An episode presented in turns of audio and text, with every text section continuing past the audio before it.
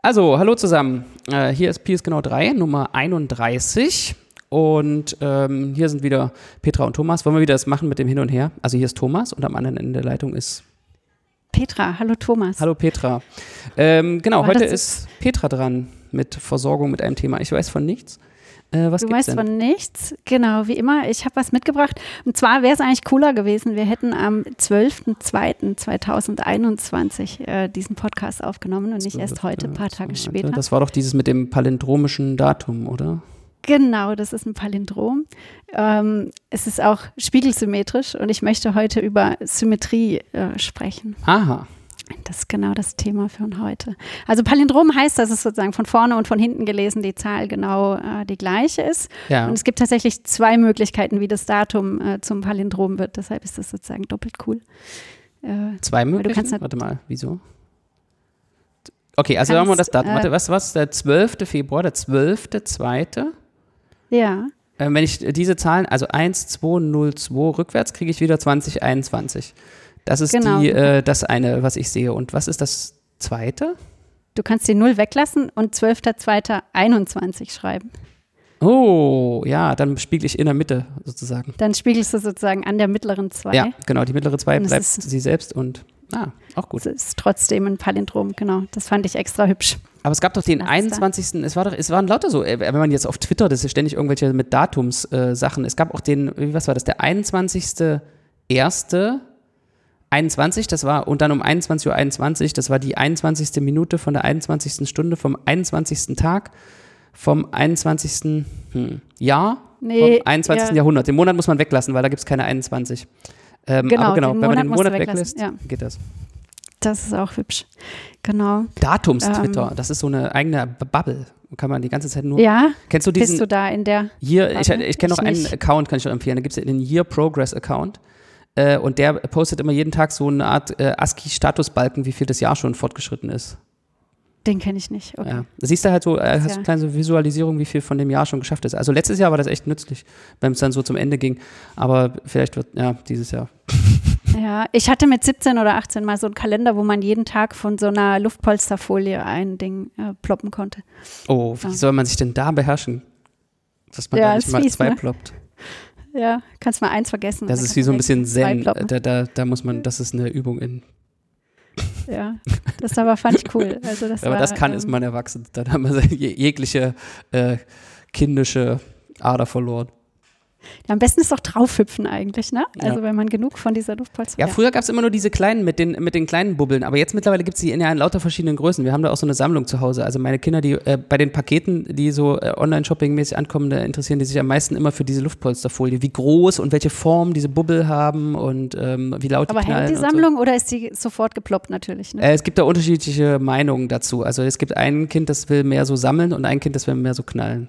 Da gibt es manchmal das Streit. heißt, ihr schneidet den die Hälfte und dann äh, wird es aufgeteilt. Nee, das ist immer so heim, also, also du kannst natürlich nicht heimlich heimlich so einen geknallt. Knaller knallen, aber du kannst zumindest den ersten, also du kannst dich heimlich anschleichen und dann einen knallen, bevor es alle mitbekommen, dass du am Werk bist.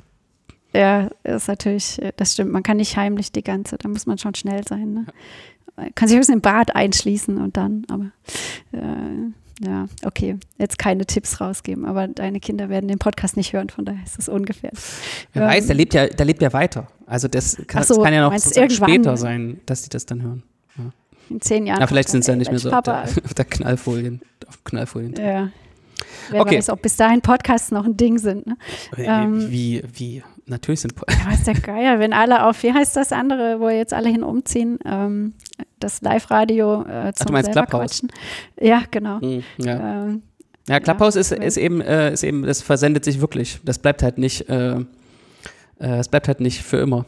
Also nur auf den, Ja, Servers, auf so- den Servern von denen, aber, äh, ja, es gibt jetzt schon so Clubhouse-Mitschnitte, die man dann auf YouTube hören kann. aber das ist äh, oder gegen die wo. Nutzungsbedingungen, wie ich höre. Ja, Also, ja, ich vielleicht ist das das Geschäftsmodell von denen, dass sie dann irgendwann sozusagen das anbieten, dass man dann da so Sendungen äh, mitschneiden kann und die dann später vermarkten oder so. Naja, äh, ist ganz interessant. Also ich, äh, achso, ja, das ist auch eine gute Pu- Public Service Announcement. Also falls jemand mir einen Invite schickt, dann komme ich auch mal auf Clubhouse. Ich warte auf eine Einladung. Ich bin Ach, noch, du willst äh, da mitmachen bei dem Zirkus, okay. Naja, ich will schon mal reinhören, wie man so sagt. Ach so, okay. Oder auch mal mit was sagen. Äh, Nicht, dass ich da jetzt viel Zeit hätte für, ähm, also Zeit, die ich synchron verbringe, ist sowieso knapp, aber ähm, ja, würde ich schon Also mal. wenn dann auf Clubhouse die Metadiskussion über unseren Podcast läuft, dann sagst du mir Bescheid. Äh, ja, nee, ich würde es jetzt nicht so ein Silo in so ein Silo verfrachten. Da bin ich ja dagegen. Ähm, Was ist denn Silo? naja, wo keiner äh, rein, wo nichts rein und nichts rauskommt. Also das, äh, ich Ach will es so. schon ja schon offen machen irgendwie. Das Ah, ich würd stimmt. trotzdem machen jetzt, Ja. ja, aber wir machen nicht Podcast über Clubhouse. Nee, Das, äh, nee, das ist jetzt nee, ne? nicht, nicht demnächst. So, ähm, Symmetrie. Sehr gut. Ja, wir wollt, ich wollte eigentlich über Symmetrie reden. Genau, jetzt haben wir über alles mögliche andere hier schon gequatscht. Ähm, genau, also Symmetrie, was ist Symmetrie? Damit sollten wir vielleicht mal anfangen. Also das ähm, ist ja ein Mathe-Podcast. Deswegen Mhm. sage ich mal, man braucht vielleicht irgendwie eine Gruppe oder noch was Schwächeres, ein Monoid oder so, äh, was wirkt auf irgendeiner Menge. Viel, viel naiver. Also äh, in der dritten Klasse kommt auch schon Symmetrie dran in der Schule. Na, Man macht irgendwas mit dem Ding, was man betrachtet, und dann sieht es hinterher wieder genauso aus. Genau, also man hat irgendein Ding, ein Objekt, entweder ein geometrisches Objekt oder eine Funktion oder irgendwas anderes, ein mathematisches Objekt. Und dann macht man damit was und es sieht hinterher genauso aus. Das ist tatsächlich Symmetrie. Ja, also man hat irgendeine Transformation, die das Objekt auf sich selber abbildet und ähm, das sozusagen invariant lässt unter dieser Transformation. Also man kann nicht erkennen, dass man hinterher was. Genau, also die einzelnen Punkte ist immer die Frage, woraus besteht das? So, äh, da da äh, kommen ja schon die ersten Schwierigkeiten. Äh, kann man so kleine Diskussionen anfangen, dass die, äh, warte mal, was war das? 12, die 1, die ganz am Anfang steht, ja eigentlich eine andere 1 ist, als die, die 1, die ganz am Ende steht. Also wenn ich das jetzt in der Mitte spiegle, das Datum, dann wird ja eine 1, die vorher in der Jahreszahl war, wird auf einmal eine 1, die in der Tageszahl war. Aber die können wir eben nicht unterscheiden. Ja. Nee, Ähm, genau. Wenn ich aber meine Also Jahreszahl dem- zum Beispiel immer grün male und meine ähm, Tageszahlen immer rot, dann äh, kann man sie unterscheiden. Genau, also bei gerade bei Symmetrie kommt es halt, also es kann diese Sachen ähm, sehr aufdröseln. Also wir haben ein Objekt und wir haben eine Transformation und ähm, das Objekt soll unter dieser Transformation in einem gewissen Sinne invariant bleiben. Jetzt können wir diese drei Zutaten sozusagen zur Symmetrie, kann man mal aus, ähm, auseinanderfriemeln. Das Objekt wäre jetzt bei dem Palindrom erstmal das Datum. Da kommt es natürlich auch drauf an, sozusagen, wie man dieses Datum fasst, ob man das jetzt einfach als Zahlenkolonne mit oder ohne Punkte sieht. Mhm. Oder ob du sagst, äh, ja, wie du gerade auch schon angedeutet hast, du färbst diese Zahlen unterschiedlich ein. Ja? Tage sind rot, äh, Monate sind blau und Jahreszahlen sind grün. Dann äh, wird das keinerlei Symmetrie haben, weil du nie sozusagen was Rotes auf was Grünes abbilden darfst. Ähm, das heißt, es kommt für, für die Transformationen auch drauf an, oder da, nachher, wenn man sagt, es bleibt invariant, muss man sich auch überlegen, erstens, was ist eine Transformation und zweitens, welche Eigenschaften sollen unter dieser Transformation invariant bleiben. Ja. Also das, da sozusagen hat man an drei Schnittstellen äh, Definitionsbedarf, genaueren Definitionsbedarf, was man eigentlich mit Symmetrie meint. Ne? Also selbst wenn man ganz simpel mal mit der euklidischen Ebene anfängt, ja, und sagt, was sind Sym Symmetrien der euklidischen Ebene? So, da gibt es eine ganze Reihe, ne? Spiegelsymmetrien, Drehsymmetrien, Translationen, Gleitspiegelungen, was weiß ich, ja. Ähm, und jetzt könnte man sich ja mal fragen, ja, was ist denn die Menge aller Symmetrien der Ebene? Mhm. Selbst da hat man Wahlmöglichkeit, ja, weil man sagt, na gut, das Ding muss invariant bleiben. Aber was heißt das? Darf ich reskalieren? Darf Mhm. ich in eine Richtung strecken oder nicht? Und ähm, also zum Beispiel muss nur, äh, muss nur die Ebene als solches erhalten bleiben. Also dann reicht eine Bijektion. Na, dann gibt es ziemlich viele äh, Symmetrien Oh ja. äh, Hm. der Ebene. Will ich Formen erhalten, dann habe ich alle Ähnlichkeitstransformationen der Ebene auf Ja. sich selbst. Das sind immer noch ziemlich viele, weil da kann ich zum Beispiel in eine Koordinatenachse was strecken, in die andere stauchen oder gleich lassen. Da habe ich also viel Spielraum. Wenn ich aber Form und Größe erhalten will, dann wird das kleiner, weil ich dann zum Beispiel nicht mehr spiegeln. Äh, ja, Form und Größe, doch, ähm, da kann ich spiegeln. So Spiegeln rum, kannst du immer noch, äh, ja. Genau, aber wenn ich auch die Orientierung zusätzlich noch erhalten will, dann darf ich zum Beispiel nicht mehr spiegeln. Ja, Mhm. dann kann ich nur noch äh, verschieben und rotieren. Ja, dann gehen die Zahlen auf der Uhr auf einmal nicht mehr im Uhrzeigersinn, wenn man spiegelt. Äh, Nee, genau. Ja, also das ist ja Also aber dann in dem mathematischen Konzept sozusagen, man ähm, kann das ja alles sozusagen definieren. Also ähm, Form, bei Form hatte ich eben, als du deine Liste gemacht hast, hatte ich eben so ein bisschen kurz, äh, Moment, was ist überhaupt Form? Äh, was soll das überhaupt heißen? Äh, aber alle anderen Sachen ähm, sind ja sozusagen, es gibt Begriffe für Volumen erhaltend, es gibt irgendwie Winkel erhaltend ähm, und so weiter. Und dann äh, ja. hat man ja dann eine ganze Reihe von ähm, Gruppen, die eben das alles erhalten, ja. Also Form erhalten würdest du zum Beispiel kriegen, wenn ein Rechteck ein Rechteck bleibt, ja. Also da würdest du ähm, vielleicht nicht unbedingt. Ähm Aber nur Rechtecke, dann, dann würde würd ich es ja Rechteck erhalten nennen. Ja, also kannst du, also wenn du zum Beispiel, wenn du es mathematisch haben willst, sagst du einfach, du nimmst zum Beispiel alle Ähnlichkeiten der Ebene auf sich. Ja. Ja, die überführt äh, zum Beispiel äh, Rechtecke in Rechtecke. Ja, also es, du hast natürlich jede Freiheit. Du kannst sagen, nur Rechtecke sollen erhalten mhm. bleiben. Dann kannst du mehr machen, wie wenn du ähm, Kreise auf Kreise überführt haben willst. Ja, dann ja. Äh, kannst du plötzlich nicht mehr nur in eine Koordinatenachse strecken, sondern musst, wenn dann gleichmäßig in alle Koordinatenrichtungen strecken. Ähm, also da hat man, denke ich, auf jeden Fall also Spielraum, ne? wenn man jetzt sagen will, was eine Symmetrie ist. Aber bei alle Rechtecke kriegt man eigentlich auch irgendwelche Probleme. Wenn das Rechteck so schief ist und ich äh, skaliere in eine Koordinatenrichtung, äh, dann ändern sich doch da auch die Winkel, oder? Äh, bin ich da jetzt gerade äh, auf dem falschen Dampfer? Naja, nee, wie auch immer. Kommt drauf an, sozusagen, ähm, also wenn du ein Rechteck hast, was natürlich irgendwie schief drin ist, dann bleibt es nur noch ein Viereck. Also ja, genau. Winkel bleiben dann nicht erhalten, ne? Ja, ja. Genau, also das ist äh, dann nicht mehr Winkel erhalten, aber es er, erhält sozusagen, dass das ein Viereck ist, ja, im weitestmöglichen ähm, Sinne. Ja, also was ich damit lediglich illustrieren will, ist, dass man eben Wahlmöglichkeit hat ähm, für das, was Symmetrie überhaupt ist. Ja. Ja, ja also dass, ähm, dass das nicht a priori klar ist, äh, sagen. Aber es sind eigentlich wieder, äh, man könnte eigentlich auch sagen, dass es ein äh, Prinzip von Symmetrie gibt, das, was du davor sozusagen auf Deutsch gesagt hast, und dann gibt es halt verschiedene mathematische Modelle davon oder äh, Implementierungen oder so. Also dann Symmetrie, das Symmetrie bedeutet, dass man nach einer Transformation oder einer bestimmten Menge von Transformationen, was wieder das gleiche ist, äh, das ist ja eigentlich erstmal so nur eine äh, Art von Symmetrie. Also das ist ja eigentlich schon mal ganz äh, zufriedenstellend und auch verständlich. Mhm, genau, also nur sozusagen, was ein Beispiel dafür ist, kann man halt präzisieren dann, ne? jedenfalls. Genau, also was du ja auch schon erwähnt hast, ist die Form und dann eine Gruppe. Also ja. wenn man so mathematisch, mathematisch guckt, ist man sofort ähm, bei, der, bei der Gruppentheorie. Jetzt ähm, ist so die Frage sozusagen, wenn man jetzt sagt, eine Gruppe ist das Maß für Symmetrie, was kann man denn damit anstellen? Also das war sozusagen, also oft wird das ja auch so verkauft, ne? Gruppen äh, äh, sind im Prinzip Symmetrien von Objekten, finde ich übrigens einen sehr ähm, schönen Slogan. Ja? Eine Gruppe ja. ist immer eine Symmetrie von was.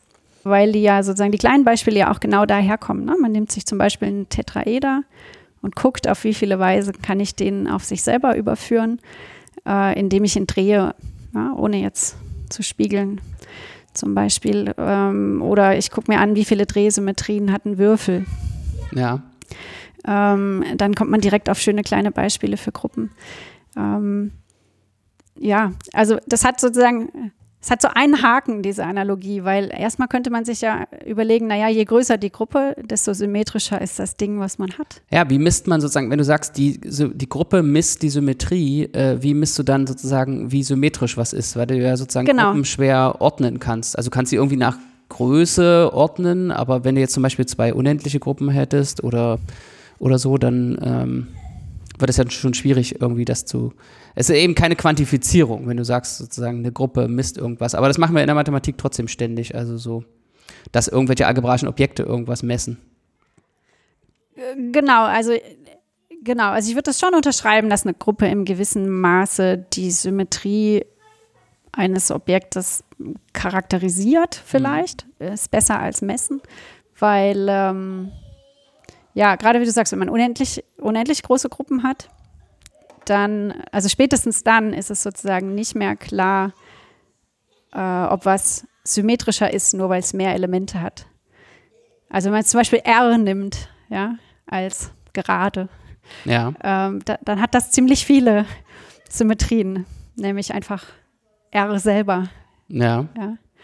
Aber und noch mehr. Würde ich jetzt, ja. ja. und ja, und das würde ich jetzt nicht als besonders spannendes symmetrisches Objekt betrachten, die Gerade. Hm, hm. obwohl es sozusagen eine extrem Also ein platonischer Körper, der hat eigentlich nur endlich viele und den würden wir als viel symmetrischer betrachten. Also das ähm, gibt da Genau, so ein. Dodekaeder zum Beispiel sieht irgendwie viel hübscher aus. Äh, ja, da sieht man auf den ersten Blick irgendwie, dass das ein symmetrisches Objekt ist. Sieht man bei der reellen Gerade vielleicht auch. Aber da, da würde man jetzt vielleicht nicht unbedingt so. Das würde man, also würde ich jetzt zumindest nicht als erstes Ding nennen, wenn mir jemand sagt, äh, nenn mal ein symmetrisches, äh, geometrisches Objekt. Ja, also das erste, was mir eingefallen ist, war so ein, ja, so ein platonischer Körper. Oder was, das würdest du als erstes sagen oder nicht als erstes? Oder die Gerade würdest Ja, du nicht doch. als Also, erstes sagen? nein, nein, eben genau nicht die Gerade. Ja. Obwohl die sehr viel mehr Symmetrien hat als so ein Tetraeder zum ja, Beispiel. Ja. Aber, Aber die, die, diese Tetraeder, die haben halt auch noch eine höhere Symmetrie, weil die haben nämlich eine Substruktur. Also das ist ja sozusagen, was, sind, was zeichnet die platonischen Körper aus?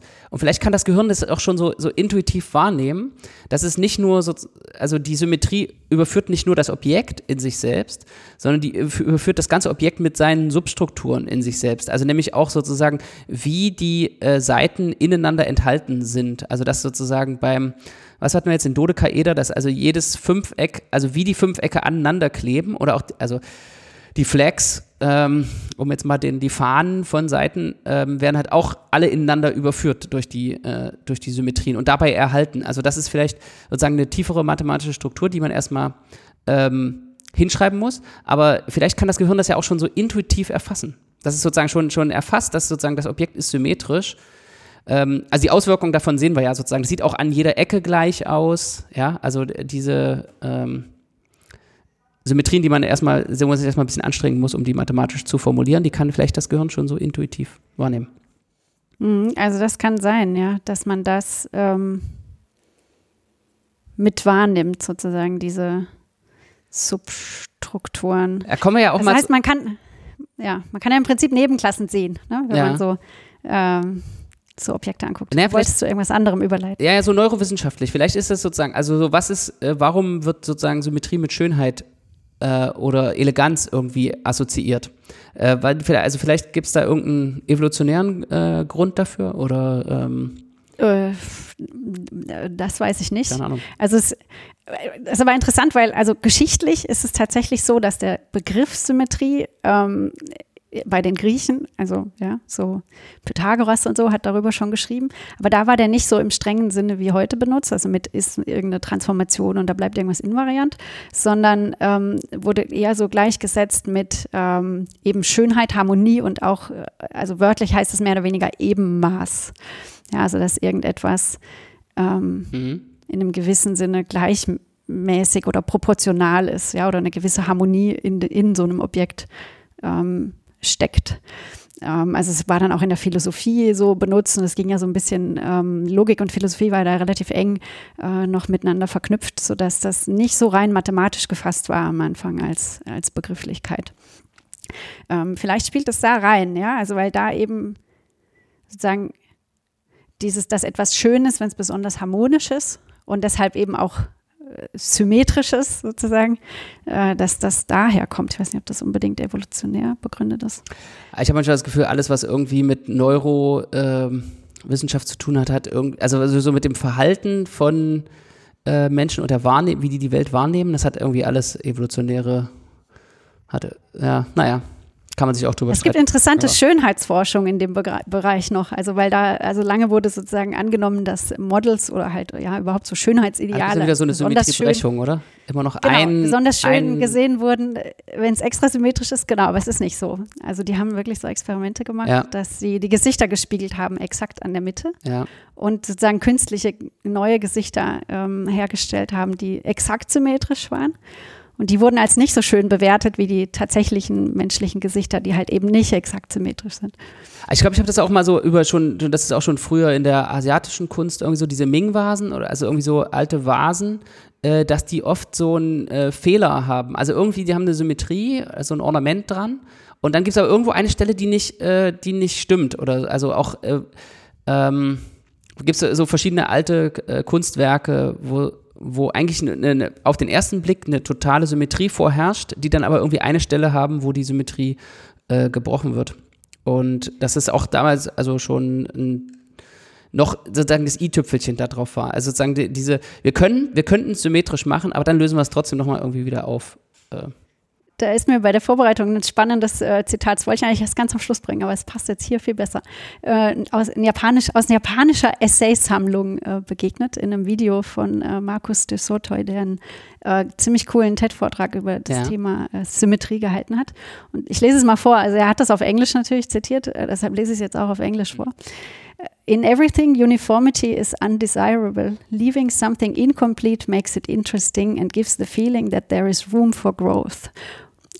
Und die haben das geschrieben in dem Kontext eben äh, äh, um architektonische Gebäude. Also da ging es darum, so Paläste zu bauen. Ähm, und ein Beispiel, das er da bringt, ist, eben, es gibt so einen besonderen Palast, der irgendwie acht ähm, ganz reich verzierte Säulen hat, die alle identisch sind. Nur sieben davon sind sozusagen gleich ausgerichtet eingebaut und die achte ist auf den Kopf gestellt aha. eingebaut. Also schon recht extrem, aber hm, ja.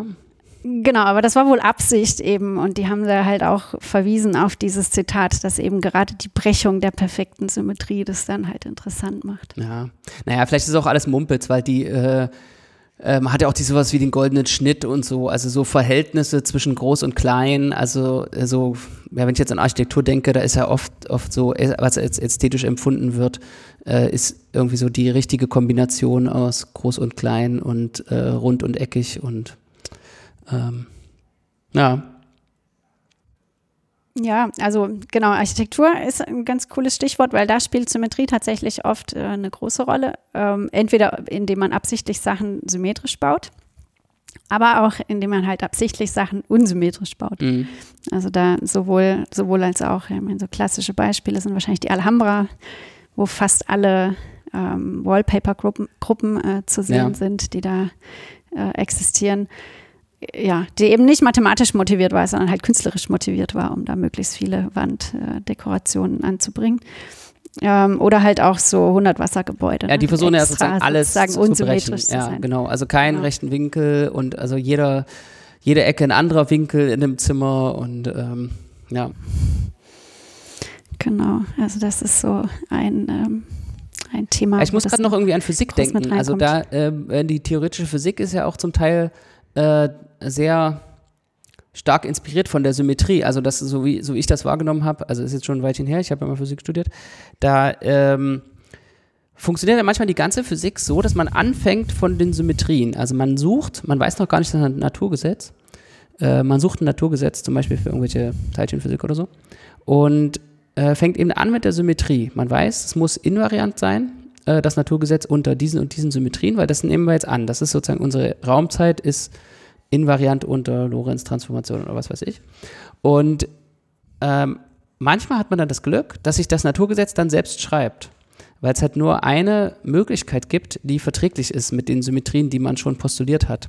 Und das ist ja dann irgendwie schon eine, eine interessante Art und Weise, zu, zu einer Erkenntnis über die Welt zu kommen. Also da, da sozusagen nur dadurch, dass man die Symmetrie beobachtet hat und das als Dogma annimmt, es muss symmetrisch sein unter dem, was wir in unserer Erfahrungswelt beobachten, kommt man zu dem richtigen Naturgesetz. Also ich kann es jetzt nicht mit Details ausfüllen, bitte frag mich jetzt nicht nach irgendwelchen konkreten Implementierungen von diesem Prinzip, aber ich habe es zumindest so wahrgenommen, dass, äh, dass es wirklich so funktioniert, äh, erkenntnistheoretisch. Und das ist schon, äh, ja, da hat man Also schon. da nimmt man ja implizit schon an, dass sozusagen ähm, die Welt symmetrisch gebaut ist. Ne? Also das ist so eine Grundannahme, Ja, die man da irgendwie reinsteckt. Ähm, Aber das ist ja auch eine hab- Erfahrungstatsache. ja. Also sowas wie, wie äh, ob ich, wo ich ein physikalisches Experiment mache, hängt nicht davon ab, wo ich es mache. Oder wenn es davon abhängt, dann muss es dafür einen guten Grund geben. Also der, dass es dieser andere Ort anders ist. Also diese Invarianz ist ja, äh, das ist ja eine Erfahrungstatsache. Also eigentlich ist es sozusagen die Grundlage für empirische Wissenschaft, ist, du wiederholst was und beobachtest, dass es wieder das Gleiche ist. Mhm. Ja, also es ist ja schon eine Symmetrie, oder? ja, genau. Also ja, genau. Also zum Beispiel so äh, Zeitunabhängigkeit von Messungen ist auch so eine Mhm. Form von äh, empirischer Symmetrie oder äh, ortsunabhängige äh, Form von Messungen. Also dass wenn man jetzt zum Beispiel äh, Temperatur in einem normal geheizten Raum misst, dass die dann neben der einen Wand nicht anders sein sollte als neben der anderen Wand, es sei denn, da ist irgendwie das eine ist eine Außenwand und Gibt's da ist einen Grund, architektonisch ja. irgendein Problem Grund, ja. oder so. Ja, dann gibt es einen Grund, genau. Aber wenn das jetzt sozusagen einfach so perfekt geheizt ist und man geht draußen im Sommer auf eine Wiese und misst irgendwie zehn Meter weiter die Temperatur, dann sollte das das Gleiche sein. Ähm, da ist dann natürlich schon auch so eine gewisse Symmetrie Ja. ähm, da. Habe ich auch mal gehört, dass sozusagen Physik ist einfacher oder, oder erfolgreicher gewesen ähm, als Biologie zum Beispiel. Also Bi- Biologie als Quelle von Mathematik ist ähm, schwieriger oder komplizierter, weil das äh, nicht so viel äh, offensichtlichen Sinn ergibt wie Physik. Also in Biologie hast du viel weniger Reproduzierbarkeit und die Sachen ergeben halt nicht sofort, also nicht so offensichtlich Sinn wie in der Physik. Und das liegt irgendwie an der Reproduzierbarkeit. Also da hast du viel mehr so Effekte, als wenn du ein Experiment in einem anderen Labor nochmal machst, dass dann was anderes rauskommt.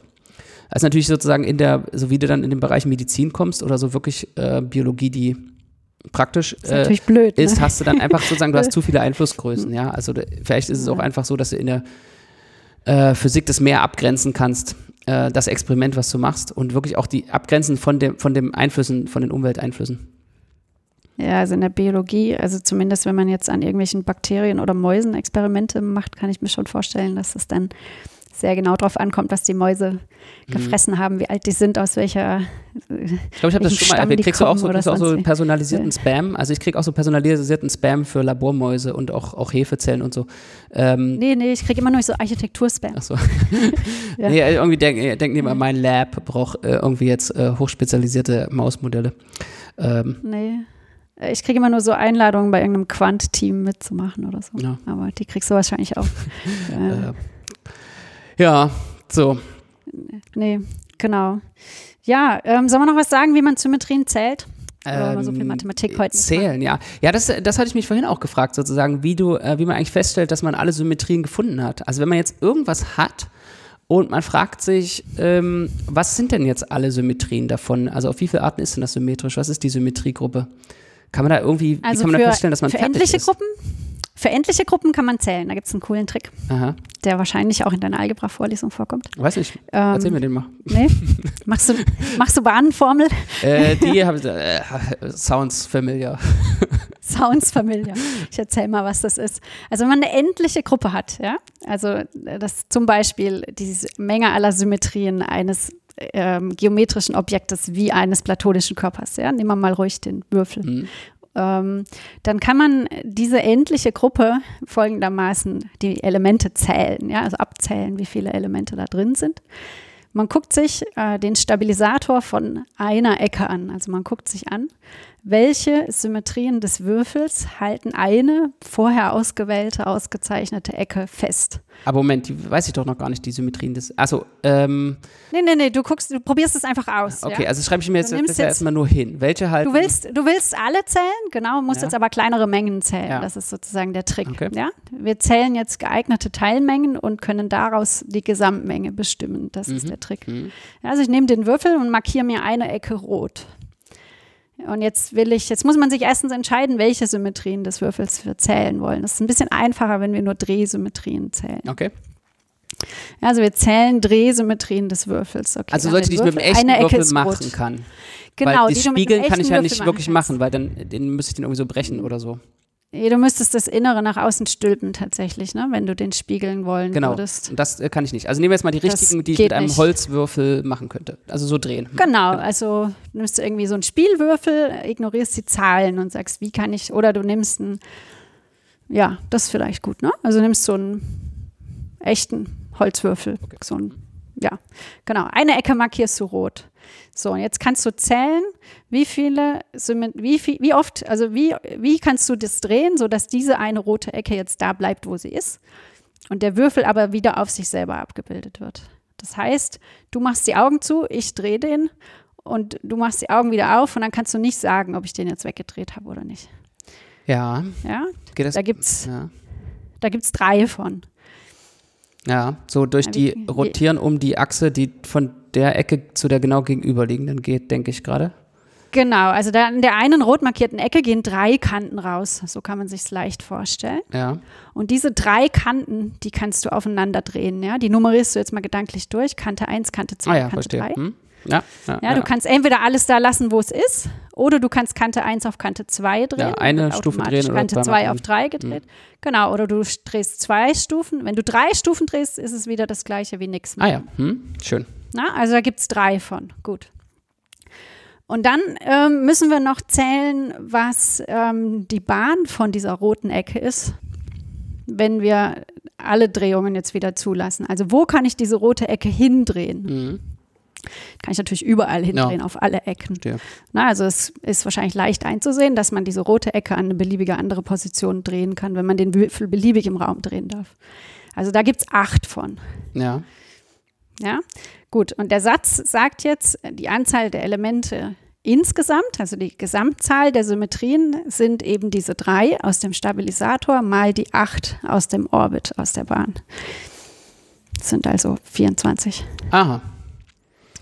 Könnte man jetzt zu Fuß nachzählen, ja? Sich mal hinsetzen und überlegen, welche 24 Bewegungen sind das. Aber, aber du brauchst, äh, also das ist gefährlich, weil du brauchst irgendein äh, Abschusskriterium. Also du kannst ja natürlich irgendwie sicher sein, aber solange du es nicht ähm, irgendwie algebraisch hinschreibst, äh, wirst du immer irgendwie ähm, von mir das Gegenargument hören, aber warum sind das jetzt alle? Äh, also du kannst Also mir es ist 24 nicht so aufzählen und dann kannst du sagen, das ist doch jetzt offensichtlich, dass nichts mehr weitergeht, hier ist doch ein Würfel, aber das würde ich, würde ich nicht akzeptieren. Was? Ähm, nee, aber äh, dein Argument Ja. hat mich überzeugt. Ähm, also überzeugt. ähm, ist außer dass es in Wirklichkeit natürlich 48 sind, aber weil, äh, ja, es kommt halt drauf an, ne? Also ob du jetzt die Spiegelungen genau, wenn du jetzt die Spiegelung dazu nimmst, dann kommst du nämlich wieder in ähm, ein bisschen andere Probleme, dass du was doppelt zählen könntest. Genau, aber dann kannst du den gleichen Satz benutzen. Du Ja. musst, hast nur beim Stabilisator mehr Möglichkeiten, ja, weil da kannst du jetzt plötzlich noch eine der Kanten festlassen und die beiden anderen Kanten tauschen, was natürlich in echt nicht geht. Und das ist sozusagen der Faktor 2, den du dann noch äh, zusätzlich siehst. Ja, Ja, also das kannst du mit dem gleichen Satz zählen. Und weil der Satz bewiesen ist, kann man äh, sich sicher sein, dass man keine vergessen hat. Den beweise ich jetzt aber nicht. äh, das- kommt zur Algebra-Vorlesung, sage ich dazu nur. Auch Wir können eine diese und viele verlinken. andere Sätze ähm, werden dort bewiesen. Lückenlos. Okay. Genau, also das ist eine Möglichkeit, Symmetrien zu zählen. Man kann damit auch, wenn man schon weiß, wie viele Symmetrien was hat, äh, Stabilisatoren zählen oder Bahnen zählen. Ja, also kannst natürlich eine der drei Größen damit zählen. Das ist äh, klar. Ne? Die ist äh, symmetrisch ja. sozusagen, die Formel. Ja. Kannst du auflösen, nach welcher Größe du gerade brauchst oder was du leichter zählen kannst. Genau. Ähm, geht aber natürlich nicht so gut mehr für unendliche Gruppen, weil dann steht da einfach nur unendlich gleich unendlich und dann hast du nicht Mhm. wirklich was gelernt. Ähm, hilf, hilft nicht, sage ich mal. Ne? Ja, aber was willst du dann eh Ja. zählen? Also dann brauchst du ja irgendwie eine, ähm, ja, Ja, dann brauchst du, glaube ich, eine andere qualitative Art äh, zu messen, was mehr symmetrisch ist oder nicht oder wie man das überhaupt vergleichen kann. Dann, genau. Gibt es sicher auch äh, Möglichkeiten, aber dann äh, wird es schwieriger. Ich glaube nicht, dass wir das jetzt noch erklären sollten. Ja. Ähm, da braucht man dann irgendwie Maßtheorie. Äh, ja, Maßtheorie und Messtheorie. Ähm, wie Ja, oder das? Gruppenwirkungen, ne? Kannst ja auch mit äh, Untergruppen und Gruppenwirkungen und so ähm, hantieren. Aber das, ja, okay. Ich habe noch eine andere nicht. Methode, aber ich weiß nicht, ob die so schnell zum Ziel führt. Äh, diese eine Symmetrie soll ja die Ecken auf die Ecken abbilden. Also es ist Mhm. auf jeden Fall irgendwie eine, es ist ist schon mal klar, dass es endlich ist, äh, weil es eine Untergruppe von der Permutationsgruppe der Ecken äh, sein muss. Vielleicht kann man dann irgendwie die Untergruppe der Ecken, äh, der, die Untergruppe dieser Permutationsgruppe bestimmen. Natürlich fängt man da erstmal an mit einer ganz großen Gruppe, aber man hat zum Beispiel schon mal ein Endlichkeitsresultat. Ähm, Genau, das habe hab ich sozusagen vorhin heimlich mit reingesteckt, weil ich irgendwie auch davon ähm, ausgegangen bin und dir das aber nicht so explizit äh, verkauft habe, dass die Symmetriegruppe des Würfels endlich ist. Ne? mh. ah, dann haben wir das jetzt auch noch bewiesen. Ähm, Genau. Also da, das muss man ja sozusagen vor, vorher reinstecken, weil sonst äh, dürften wir den Satz gar nicht in der Form benutzen. Äh, genau. Ja, prima. Okay, machen wir einen Deckel drum. Ja, Deckel drum. Du meinst wohl Deckel, Deckel drauf. drum. Deckel drauf. äh, ja, Weiß ja nicht, was du für nee, Deckel so ein hast. Buch, Buch, Ach so, ein Buchdeckel kann man doch Buchdeckel. drum machen. Aber ich, ist der Buchdeckel nicht nur das obere? Das andere ist doch der Buchrücken und das, der Rückdeckel. Aha, wie heißt das andere? Ja, keine Ahnung. Das heißt eigentlich Einband, oder? Ja. Ähm, ja. Ja, ein Buch hat Ja. ein Einband. Und der Einband besteht aus Okay. Buchdeckel, äh, wahrscheinlich aus zwei Buchdeckeln. Und einem Buchrücken. Ja. Buchrücken ist doch hinten das, wo drauf steht, was man sieht, wenn es im Regal steht. Ja, genau, das ist der Buchrücken. Und dann gibt es wahrscheinlich zwei Buchdeckel, oder? Ja, ich denke auch. Ne? Das schöne Symmetrie. So ein Vorderdeckel und Hinterdeckel. Vor, vor Vorderdeckel. Das ist auch Cover, wie man äh, auf Neudeutsch ja. sagt. eine- Das schöne Feature der das deutschen Sprache so aus, egal was, äh, neue äh, Ja, Backcover. Das Cover genau. und das Backcover. Hinterdeckel. Der äh, Hinterdeckel. Genau.